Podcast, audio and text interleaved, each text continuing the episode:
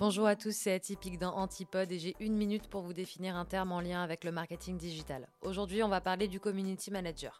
Le community manager, il faut bien le différencier du social media manager. C'est un professionnel, salarié ou indépendant, qui va s'occuper de la gestion du contenu et des communautés sur les réseaux sociaux. On va lui déléguer la publication des posts d'une entreprise, la gestion des commentaires, des messages, des événements spécifiques comme des concours ou encore le développement de l'audience. C'est vraiment un exécutant.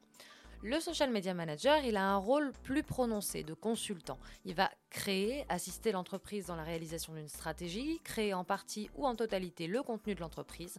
Pour en savoir plus sur le community manager, son rôle, ses missions, son coût, rendez-vous sur Instagram ou sur atypique.com. À bientôt sur Antipode.